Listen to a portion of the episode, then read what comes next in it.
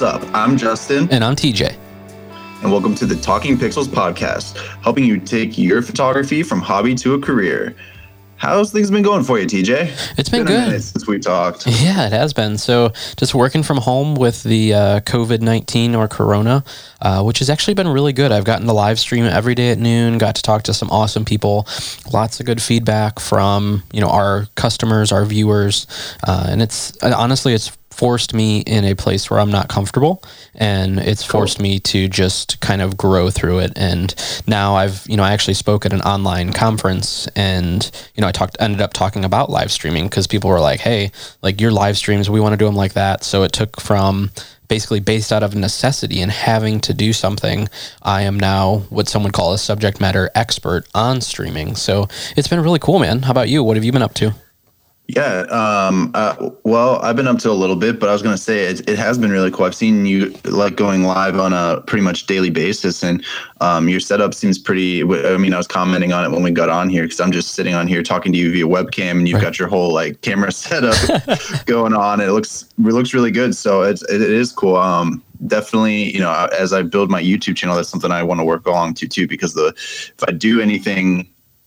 face to well face to screen that I, I want to have something that looks a little more quality and you definitely got that going on so i'm gonna have to pick your brain about that. Absolutely. Um, and we have a um, we actually just put a streaming course out on eventbrite so it's an hour and a half long course on everything basically all the failures and successes that i've had with streaming um, nice. put into a course. So um, it should be up still up when this launches but if you go over to um, our Pixel Connection webpage, you'll see all of our events, and that's one of the ones that you could sign up for. So, and always, oh, if cool. you have just specific questions, like the podcast is meant to help people. So just because, you know, if you have a question, I'm going to answer it. I'm not going to say, hey, go to this course, you're going to find all the information. But some people like having that course where they can yeah, sit down and point. go through. Yeah.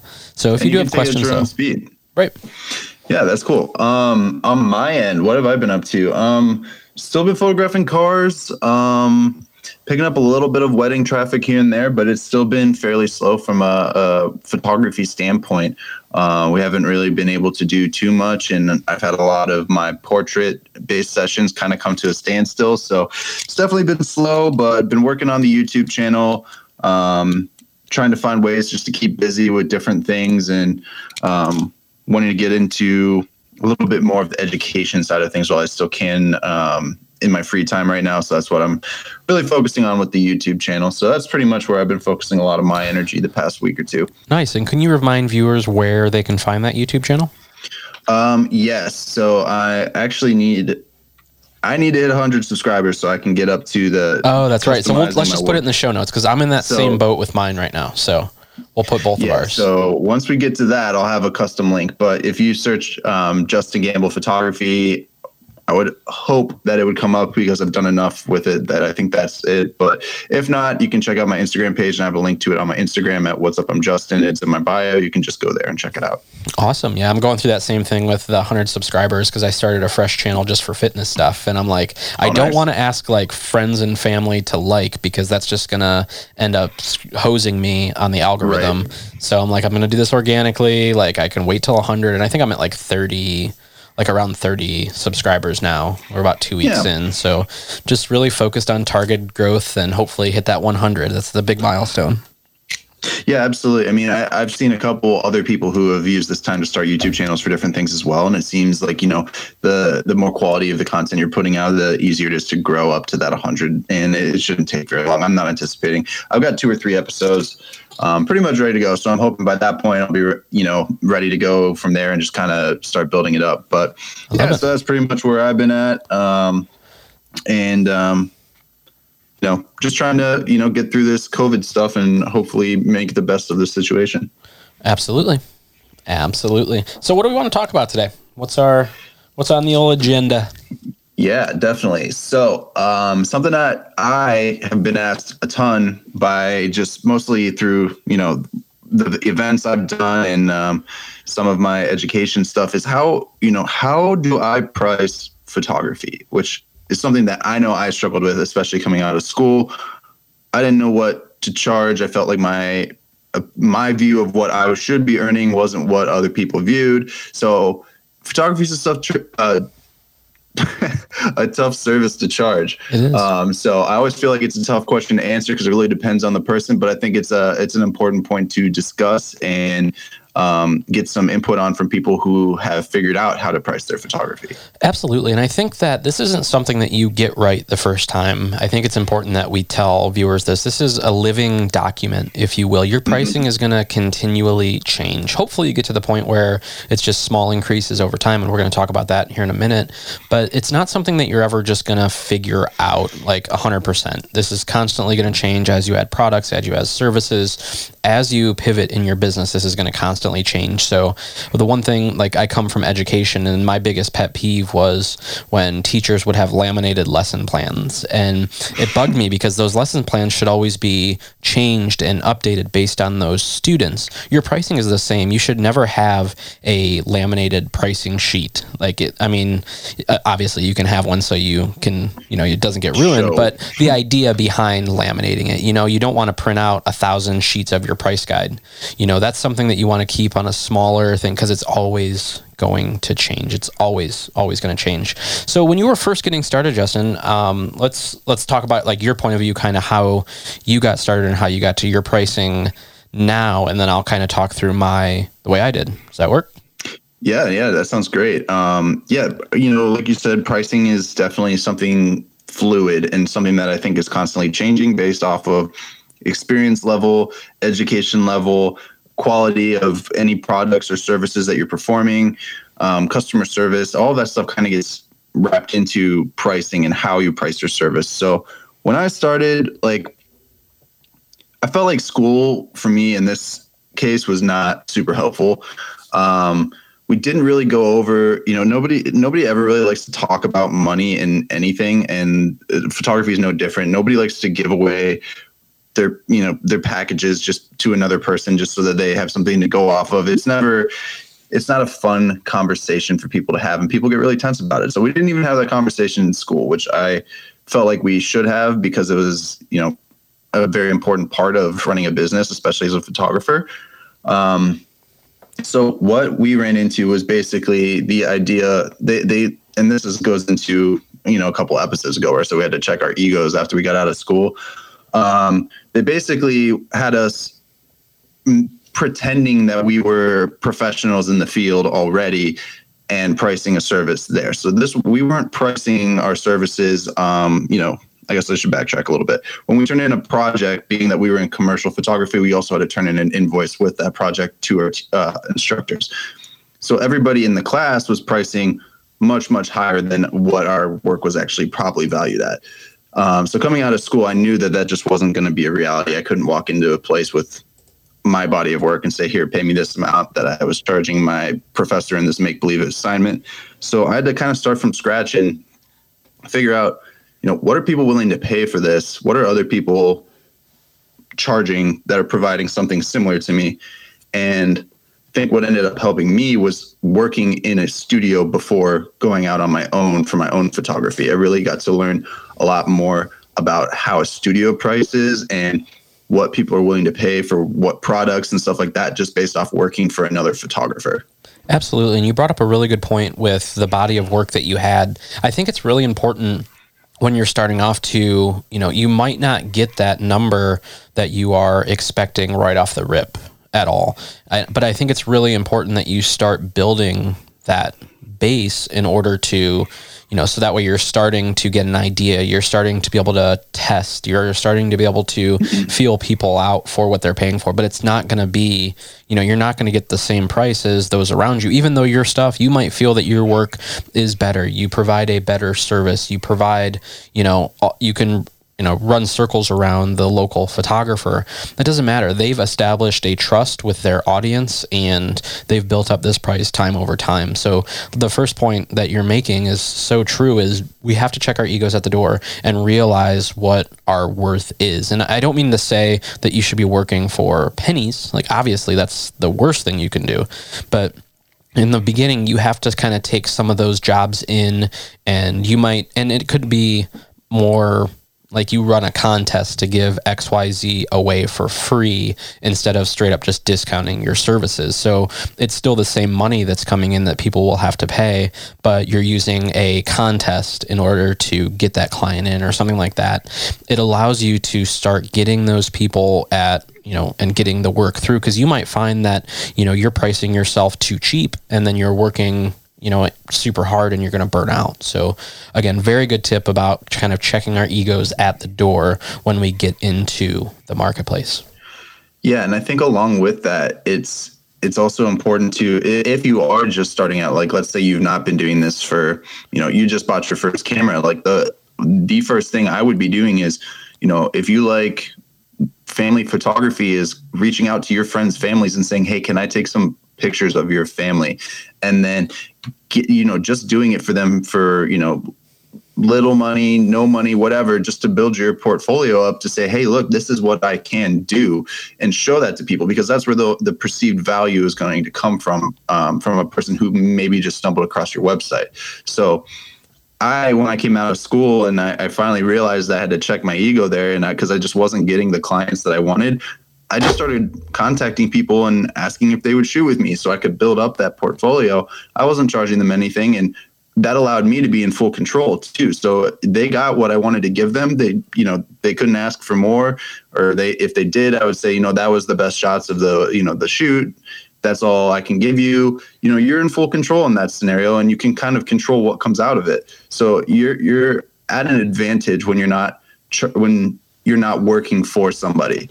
Um, so sometimes it is okay just to shoot and don't charge them to build up that portfolio, and then you can take that to a client down the road. Yep. I think I think another thing you can do from there too is ask the person that you just shot with, hey, what what was that worth to you? You know, what would you pay for this? if we were to shoot this again. And that's and some valuable feedback. It is. And I think just being super honest with people is going to help with those conversations. Like you're honest about, hey, I'm just getting started and I need your help. And as humans, we have this intrinsic need that we will we want to help people. So whenever mm-hmm. you frame it like that, like I need your help to get started, it kind of puts the onus on them and it's hard for them to say no. And then when you deliver these awesome pictures, you can have that conversation of, you know, what would you change about the whole process? Because I'm going to take you through my sales process, my in person sales. Now, obviously, they're not going to be the prices that I'm going to charge, but, you know, these are special for you. Like, what would you change through your entire, you know, this entire process? And they'll give you that feedback. What would you change about your photos?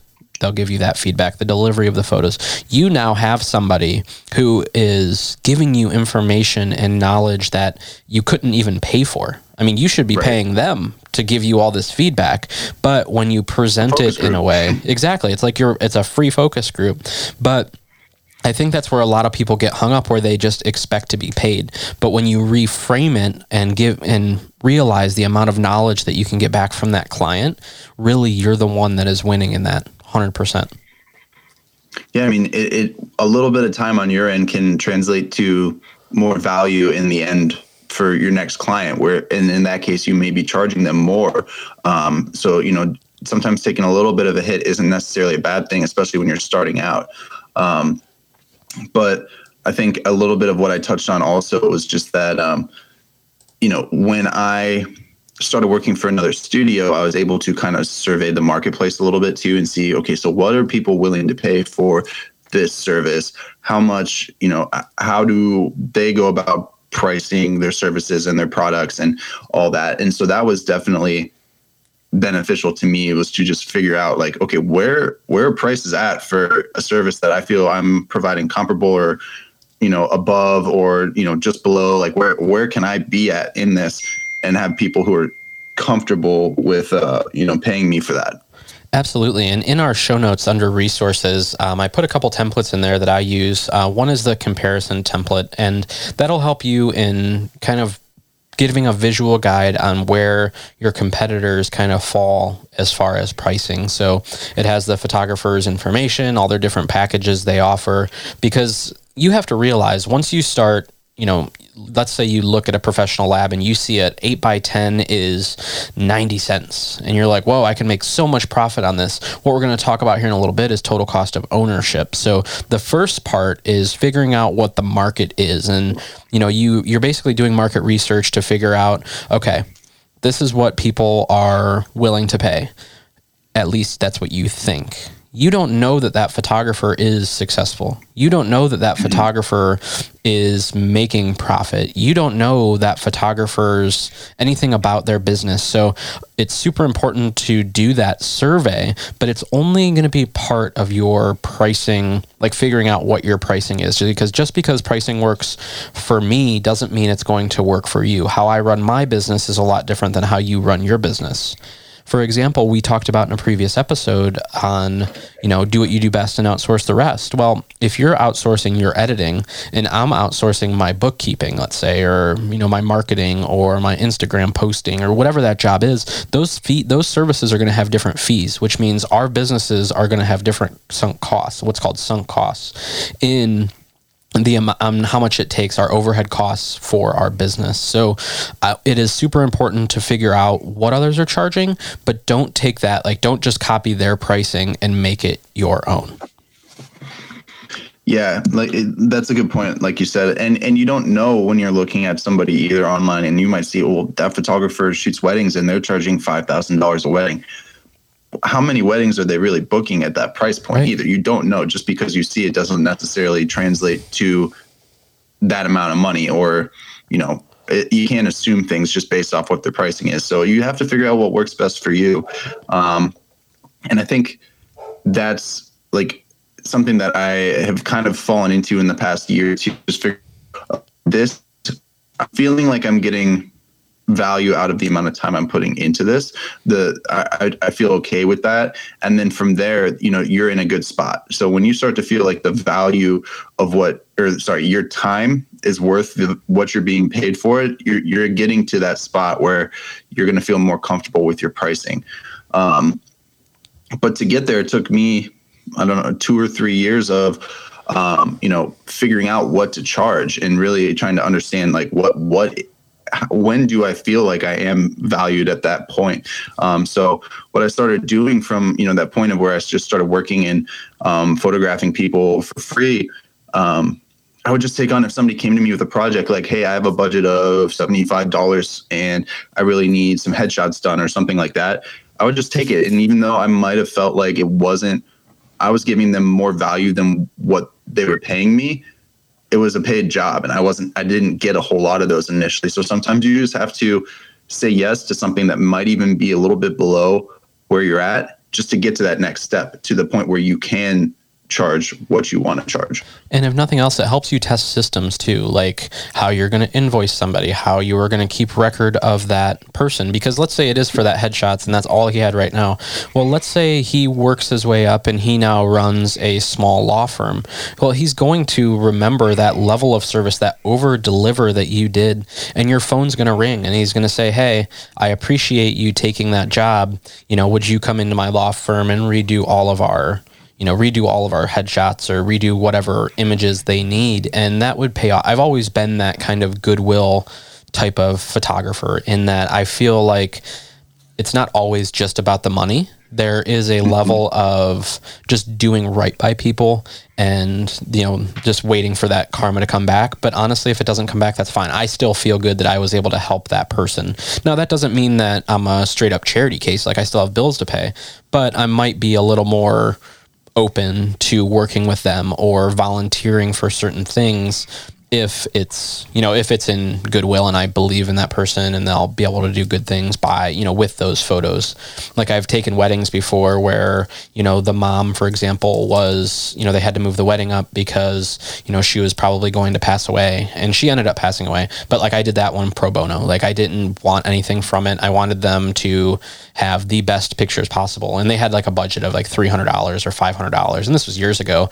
And I'm like well that's like like a third no, a quarter, mm-hmm. a quarter of what I was charging at the time. So I think back then I was charging like fifteen hundred bucks, and I was like, you know what? Honestly, like to me it means more that that family gets really really good photos because these could be the last photos mm-hmm. they get of this woman i couldn't go to bed at night thinking that some other photographer who was at that $300 level to shoot a wedding who doesn't have backup gear who doesn't have you know all the professional, you know, all the right stuff, right. if you will, and that be their photos. So, like for me, like that, it meant more to me that they have good photos than me making my normal rate. And honestly, like I, you know, I didn't charge them, but 300 bucks, like, okay. Like if I didn't have a wedding booked, it would have been 300 bucks and it was a short ceremony. Like it's mm-hmm. still $300. Like, yeah, $300 you didn't have. right. Let's, let's not, that is not a small sum of money. You know what I mean? It's not as much as I would like to have, like, but still, like,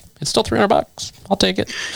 Yeah, I think a lot of that comes from, you know, and also just building a relationship. I mean, I, I think you and I both tend to eh, like err on the relationship side of business and not so much looking at each person as a dollar amount, but looking at them as, you know, a valuable client customer to your business. I mean, I've I have some people that I've been working with for the past five or six years that like they wouldn't dream of going to anybody but me because I've been so willing to work with them in the past when they are maybe on a tighter budget, but they need something, but they don't want to go to somebody else because they believe in what I'm doing. And they also think that I offer a superior product to other people. And that's a customer I don't want to lose because that's somebody who's giving me you know positive feedback they're going out they're telling other people about me they're sharing my work they're just supporting me in every way and that that that's worth more to me than saying, well, my price is this and you can only afford this, so we can't do it this time. That's going to leave a worse taste in their mouth than just saying, you know, I have some flexibility here. I understand times are tough right now. I've been seeing people, um, wedding photographers currently right now that are really unsure of what to do about people who are rescheduling their weddings due to the coronavirus. Um, and you know there's not a right answer to that stuff because a lot of times there's mm-hmm. contracts in place and you yep. do have to make your money and stuff. But at the end of the day like they're going through this hardship just like you are. And they have to figure out a way that they're going to be able to afford to pay for this wedding if they have to change it due to these restrictions. Right.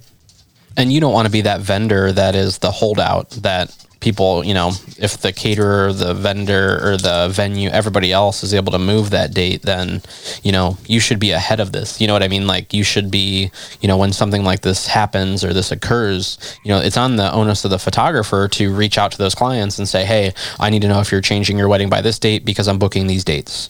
And then after that passes, hey, I just want to let you know these are the dates that are currently still open. These ones are booked. Mm-hmm. And just giving that communication for you to take the ostrich approach and just put your head in the sand that's not going to work well for you. You know what I mean? So it's on the oh, photographer absolutely. to reach out and not be, you know, you don't want this positive interaction that in this positive relationship that you've been building to go sour.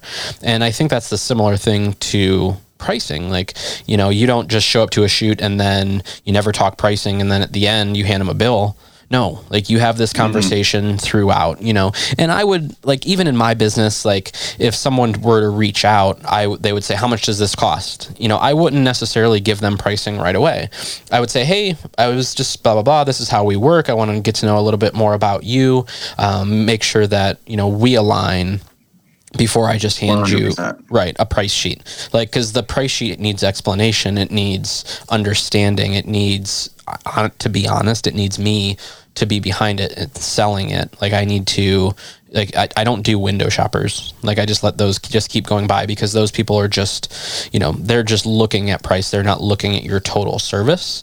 Um, so right. that would be kind of another thing that I would toss in here is, you know, when someone asks you for a price sheet, don't just reply. Like, don't just send them a PDF of the price sheet. Say, hey, thanks for reaching out. Like, that means so much to me. Um, I'd love to know a little bit more about your event. Can you tell me a little bit more about it? You know, when we talk about, you know, pricing, I want to make sure that it's a good fit for you and a good fit for us. And these are the conversations that I would have with customers. Or, hey, can we jump on a phone call?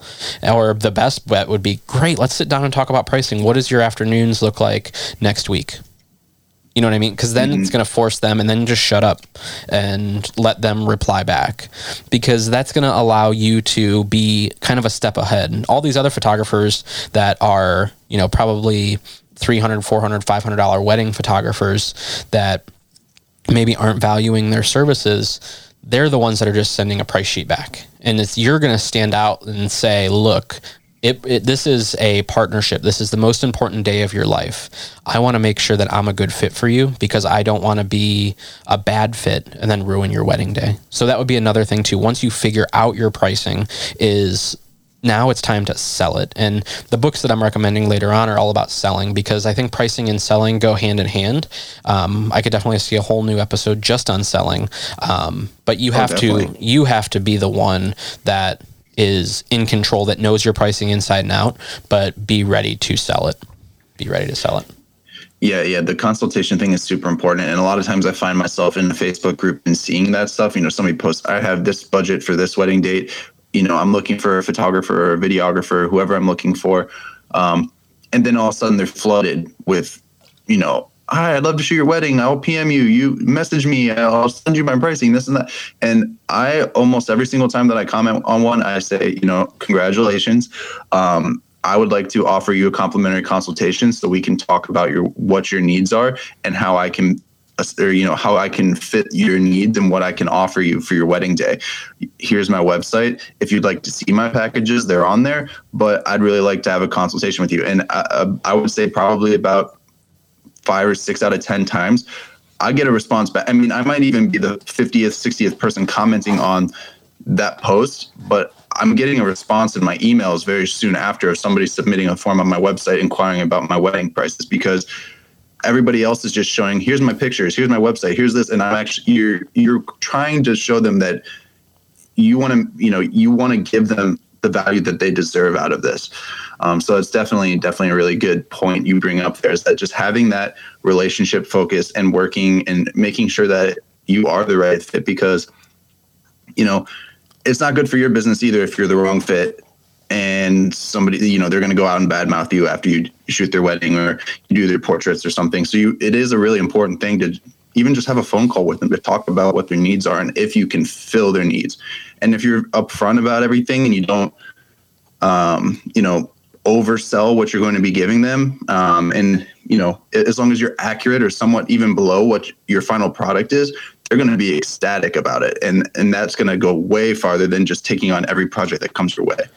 Absolutely. And you, like you said, taking every project that comes along your way. I think that's a good blend into our next point, which is you know, figuring out your total cost of ownership. Because when someone comes at you with a, hey, can you do this? Hey, can you do that? Hey, can you shoot this XYZ? Especially when you're first getting started, is you have to realize how much that costs. And that's called your total cost of ownership how much it costs to get this print so an 8 by 10 like i talked about earlier you know let's say it's uh, a dollar 10 for an 8 by 10 but if you look at my pricing, you'll see it's about $19.99 or $24.99 for an 8x10.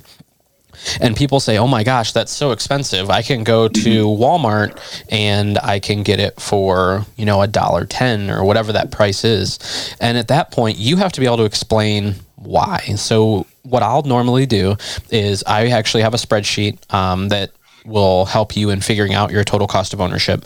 You have to figure out what your expenses are. And there's two parts to this. Number one, there is a goal for you going full time. So let's say you want to make $75,000 a year. That's what you want to bring home to make your bills. Okay, so then you break that down by how many weddings you want to shoot, how many portraits you want to shoot, how many cars you want to shoot, whatever it is that you want to do. So, you know, I could make that $75,000 in 10 weddings or I could do it in 20 weddings. It all depends on, you know, the amount of weddings that I want to shoot per year and obviously mm-hmm. what the market can handle. So what I would do is I would say, okay, I want to do 10 weddings a year. I want to shoot 10 seniors a year and I want 10 headshot gigs per year. Okay, from there, you then have to break down those service areas. So, how much does it take you? How many hours are you going to have in that event. So let's say it's a wedding. How many hours are you going to be at an event? And a lot of people would say, well, I have an eight hour package, so it's going to take me eight hours. Okay, so what you have to do, that's fine for shooting time, but you have post processing time, you have customer communication time, you have the time that you blog post or do any marketing for your wedding. A part, a portion of that has to go into that cost. Uh, your in, or we're just talking about hours right now. Um, the time that you did their engagement session, the time that you took for you know phone calls leading up to it, or phone calls with venues that you're networking with. All of those hours have to be accounted for. So So let's say on a very low, very low average, it's 24 hours. So let's say a wedding takes 24 hours. So and I figured that I want to do 10 weddings a year. That means 240 of the hours of year, hours of the year are going to be spent on weddings. So now I back that out of that 75,000. And what you do is you try to figure out how many hours, you know, based on a 40 hour week, it's going to take you to get to 75,000. So as a rule of thumb, you can cut that in half. So that would be like 30, $37 an hour ballpark. So if you took $37 an hour, so let's just, I'll do it on the computer here 37 times 24. That means you have just in hours alone for the wedding, it's $888 is how much you have to make on just the labor. So now on top of that, you have to now start adding in the other parts of your business. How much is your rent? How much is your web hosting? How much is your insurance? How much is your uh, professional organizations? How much is it for your gas to get there, your maintenance on your car? How much is it for all these other things that support equipment are, upkeep? Right. If you do need lenses, like gear, rental, whatever that is. So now it's the next step. So let's say, as a ballpark, uh, my rent, my monthly, um, my monthly bills were, let's say, just to make it easy, a thousand dollars. So you know, I now have to take out of that 75,000 I now have to add that on top of because again I'm bringing home $75,000 those overhead costs still have to be made in every single job. So now I have to make up 85,000 because I have 10 or I'm sorry, $12,000 worth of bills. So now I have to now break that down. So now that it's going to bring my $37 an hour, that's going to bring it up to $45 an hour. So now we're up to $1,000 before we even start talking about products. So now with products, that's where our markups come into play. So let's say a wedding album costs you $100. You have to now kind of fine tune for what your business is going to be. Is it going to be a low, medium, or high end business?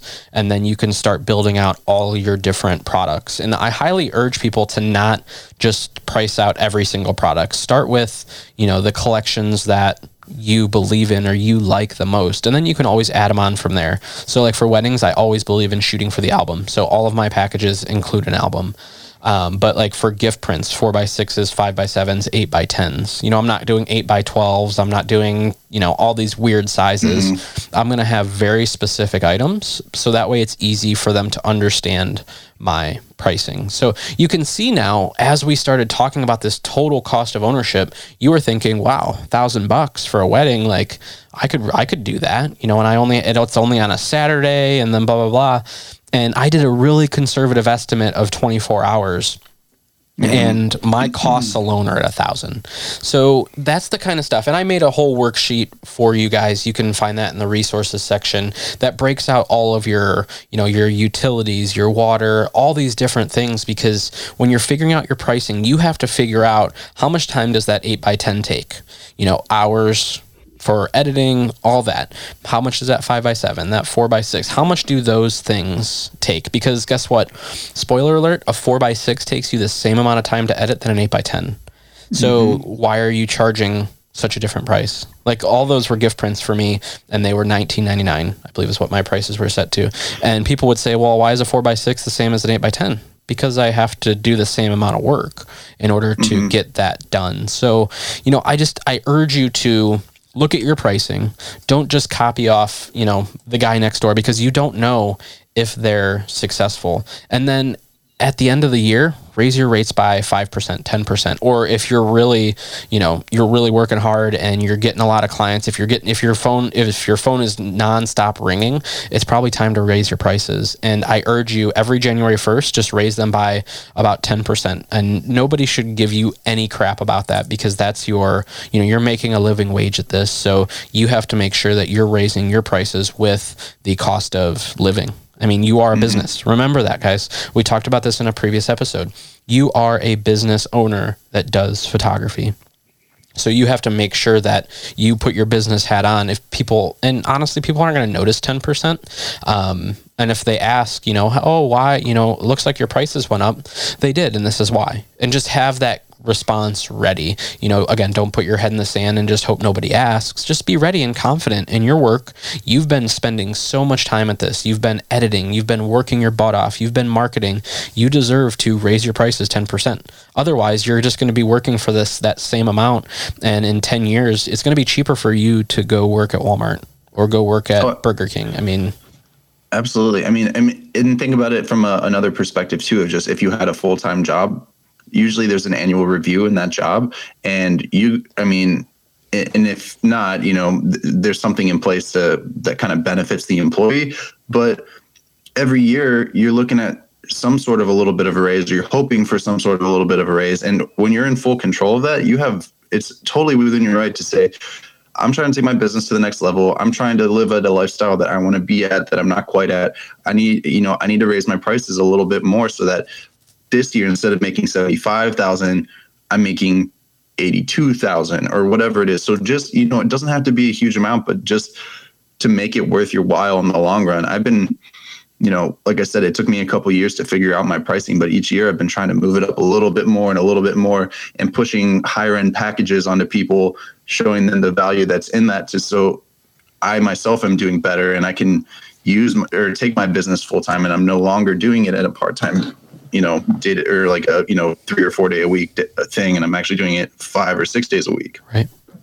Absolutely. So I think those are all solid tips to get you started. And again, you know, it's hard for us. Like, I would love to uh, get on a live and actually like go through some of these spreadsheets. And we are available if you want us to help you with that. So uh, the spreadsheets are in there. We also included um, some uh, articles that we found that were important, like on how to price photography.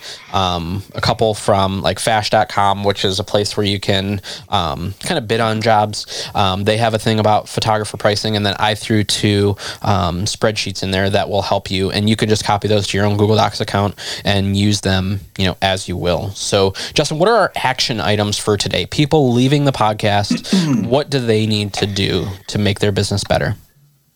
Right. So I think the first thing, you know, getting off of this podcast, what you should do is reach out to some of the clients. I think it's important to reach out to clients who may have been on the lower end of satisfaction and clients who have been on the higher end of satisfaction and ask them, you know, and maybe these are just people that you've worked with in the past. You haven't actually been paid by them, but ask them, what would you value this at? You know, you did a, you, you went to your friend who of course is going to tell you the best. But you went to your friend and you said, "Hey, I want to do pictures of you and your three-year-old daughter."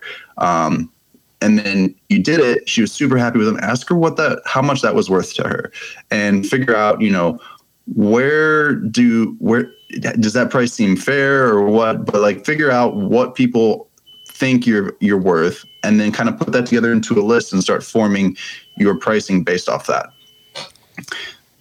I think the next thing is to check out what other photographers in your area are doing. Go to their website. Um, I know a lot of photographers, especially wedding photographers, because people are constantly asking them put their pricing on their website. Some photographers don't, but it's I think it's a good way to figure out what the going rate in the marketplace is for a service that you would be providing. Absolutely. Um, so and, check out other photographers. And honestly, like I've submitted the forms before. I had a throwaway email address, and I would submit the forms like if it wasn't on their website as an interested client, and just so I could get access to that pricing. Um, mm-hmm. And I think it's important, you know, that you find out what that is. But like I said earlier, don't just copy it. Um, and I guess let's pause real quick. So, do you put your pricing on your website, or do you have a button that says "click here for more"? Um, I do have it on my website. Um, basically, it was I had enough people asking for it that I just put it on there. Um, for now, that's where it's at. But I, I do see, you know, there is a lot of value in having, you know, if you want the pricing, you get you know, I get your email address or something like that. I definitely understand that aspect of it as well. But for for an ease of communication purposes, I have it on my website right now. Perfect. And and that's what's great about this podcast is we have two different ways of doing it. So like for my website, I had a contact form there because two people or a button that was super easy where they just had to put their email in and then it just kicked off an automation and sent it back to them automatically. But I at least had their info and their date. But what I want, and the reason I did that was it allowed me to see if their date's even available. Because if they're not available, then I'm just going to end it right there um, and let them know I'm not available. But also, like I had said earlier, it allows me to start building that, you know, building that communication and I could instantly send them an email back saying, Hey, I just saw I do have your date available. And they're going to be like, Holy crap, the other five photographers didn't even get back to me. And it also allows them to look at my photos and picture themselves in those photos enough to hit that button. And a lot of times people two things will happen is either one they'll do that or B they'll look at the photos and think, "Wow, I probably can't afford that." Which is fine. You know, I'm and I'm at that point in my business and like even when I relaunch my wedding business, which will probably be a couple years before I do, but I would do that because I want them to, I want the people that click that button to be motivated to do so, not just going through and, you know, going through Window the motions, shopping, if you will. Like exactly. exactly. Yep. Yeah, that makes total sense. Um, and then I think the third action item that I would I would tell people from to, what to take from this episode here is um, just f- decide how much you want to be making from photography you know your, your business because some people want to do this as a you know a side hustle. They're they're kind of like the weekend warrior type where i just want to pick up you know five or six weddings a year supplement my income. I love my current job. I don't want to quit that. I just want to have another small job where i can pick up some extra work here and there and help make ends meet or you know really pay for my next vacation or something like that. Figure out how much you want to be making from photography. And then, like TJ said, use one of these resources that he's provided to help calculate how much time you're going to be putting into it and what your expenses are going to be and then figure out what you would need to make to get to that. And maybe it's a you know maybe it's a starting point or maybe it's your end goal but at least it gives you an idea of where you need to be at. Absolutely. And then in order to like so i i wouldn't say that i had um, any books that i read just on pricing photography it was more the right. articles online like we shared above. But there are a couple great books that I want to share with you guys about selling. And um, a couple of these I read, well, two of them I read as a photographer, one as like my job at Panasonic. Uh, the first one is The Little Red Book of Selling 12.5 Principles of Sales Greatness. And this is a Jeffrey Gitomer book. Um, this one is phenomenal for people that are just getting into sales and kind of teaching you the ins and outs and the step by step procedure, if you will, on how to sell. And I think this is a very good, you know, starting off with this one, if I were to recommend, you know, only one book, it would probably be this one. Um, it's uh, it's often called the sales Bible. It's just it's the go-to for sales. Um, the second one, which is how I raised myself from failure to success in selling, it's actually a Dale Carnegie book, and I think I might have recommended How to Win fr- mm. Friends and Influence People in a previous that's episode. Um, but this is um, this is a book that's endorsed by Dale Carnegie, um, and it actually follows along um, a gentleman who was basically I think he was like 30, about 30 years old. Um, and at that time, he kind of took it seriously, you know, this selling idea seriously and made changes. And within 10 years, you know, he basically could have just retired. I mean, he went from selling insurance at 29 to being able to retire at 40 because he was the highest paid salesman in America. So um, it's a very good book. It's an it's an older book in that I mean, I think it was in like the early 19 like early 1920s or 30s, but it's still a top seller. Like I'm looking on Amazon right now, 1,025 ratings, and it's four and a half stars. Um, it's available on Audible, paperback, basically everywhere because this is a go-to book for selling. I mean, it's again, it's one of those timeless classics for how to sell. And then the final one is by Daniel Pink, um, and that is "To Sell Is Human." Uh, he has another another great book about drive, and that's what drives people. Um, that's more of like a you know, money doesn't necessarily always drive people. There's intrinsic motivation, stuff like that. But he actually won, uh, wrote a book on to sell is human. And this was an interesting book because it's not just about selling a product to someone else, but it's also about the idea of selling ideas or selling your process on something. It's not necessarily um, just you know, here's what you need to do to sell. You need to walk in, you need to say their name five times. It's, it's not like that. It's mm-hmm. more about the ideas behind selling and the humanistic approach to selling. So that would be the third um, one that I would recommend people listen to.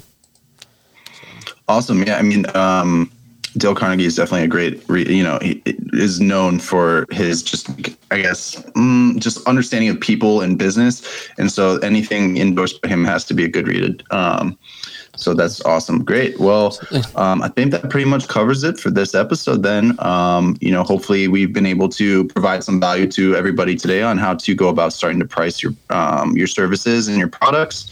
And uh, like TJ said earlier, our messages are always open. You can find us online at our websites or on social media as well. Um, JustinGamblePhotography.com for me, or what's up? I'm Justin on social media. Uh, TJ, you can plug yours as well yep. for anyone looking to reach out. TJ Houston, and that's TJ at TJHouston.com, or you can find me on Instagram underscore TJ Houston. Absolutely. So yeah, any questions or any any tips anybody needs, we're always open for that. So awesome, TJ. Well, Until hey, thanks for week. joining me again today. And yep. yeah, we'll see you next week. Have a good one, buddy. Thanks again.